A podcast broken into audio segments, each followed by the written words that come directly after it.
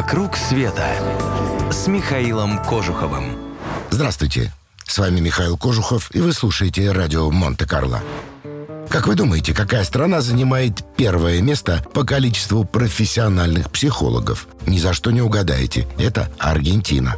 На 100 тысяч жителей их тут 150 человек. Говорят, что такое огромное количество специалистов в этой области появилось в Аргентине еще в начале прошлого века. Тогда эта страна была самым престижным местом для иммиграции, как сейчас Соединенные Штаты. Благополучное государство с бескрайними территориями и обилием плодородной земли заманивало к себе переселенцев из Европы.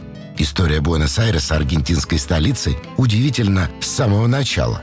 Хотя бы потому, что город был основан дважды Сначала в 1536 году испанцем Педро де Мендосой, который заложил на берегу Атлантического океана поселение с крайне непростым названием. В переводе с испанского оно звучало так. «Город Пресвятой Троицы и порт нашей госпожи Святой Марии Добрых Ветров». Но вскоре местные индейцы, видно, чтобы не забивать себе голову таким длинным и непонятным названием, сожгли поселение. Город, подобно Фениксу, возродился из пепла только через 40 лет.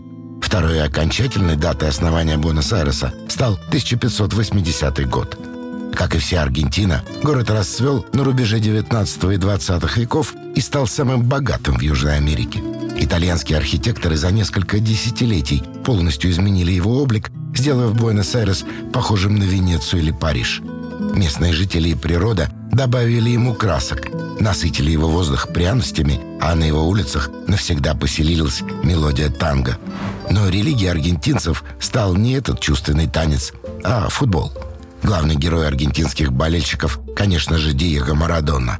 Несмотря на всем известные слабости спортсмена, его именем назван главный стадион страны, у него есть свой музей, а самый желанный титул для любого футболиста – звание нового Марадоны – Правда, журналисты раздают этот приз направо и налево, так что единственным действительным новой Марадонной принято считать только Лионеля Месси. Ведь этим титулом его наградил не кто-нибудь, а сам старый Марадонна.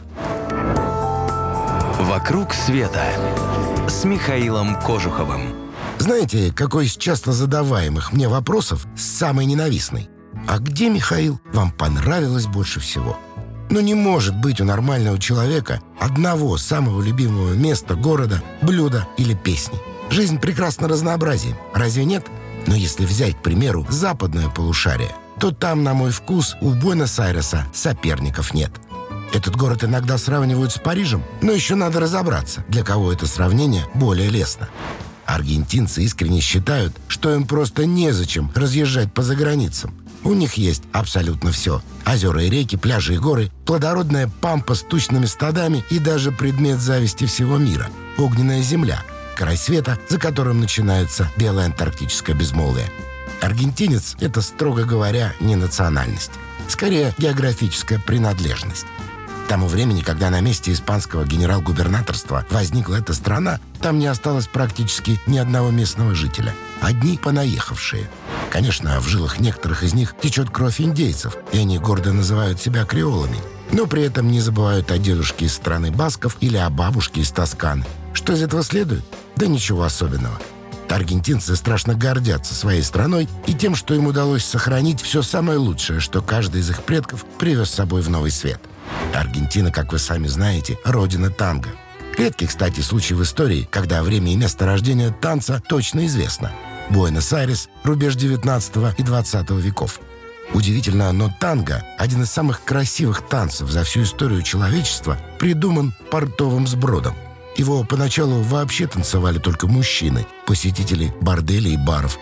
Знаменитым же на весь мир танго сделал певец Карлос Гардель, его хрипловатый голос в 20-х годах звучал по всему миру. Звучит он и сегодня по вечерам в прелестном районе Буэнос-Айреса, который называется Сантельмо. Там каждый вечер танцуют танго. Конечно, немного для туристов, но и для себя тоже. Стране, история которой насчитывает всего около двух веков, нужны и собственные герои, и собственные символы самобытности. Нечто такое, что позволяет аргентинцам чувствовать себя аргентинцами и никем иным. Такого героя зовут Карлос Гардель, а такой символ называется танго.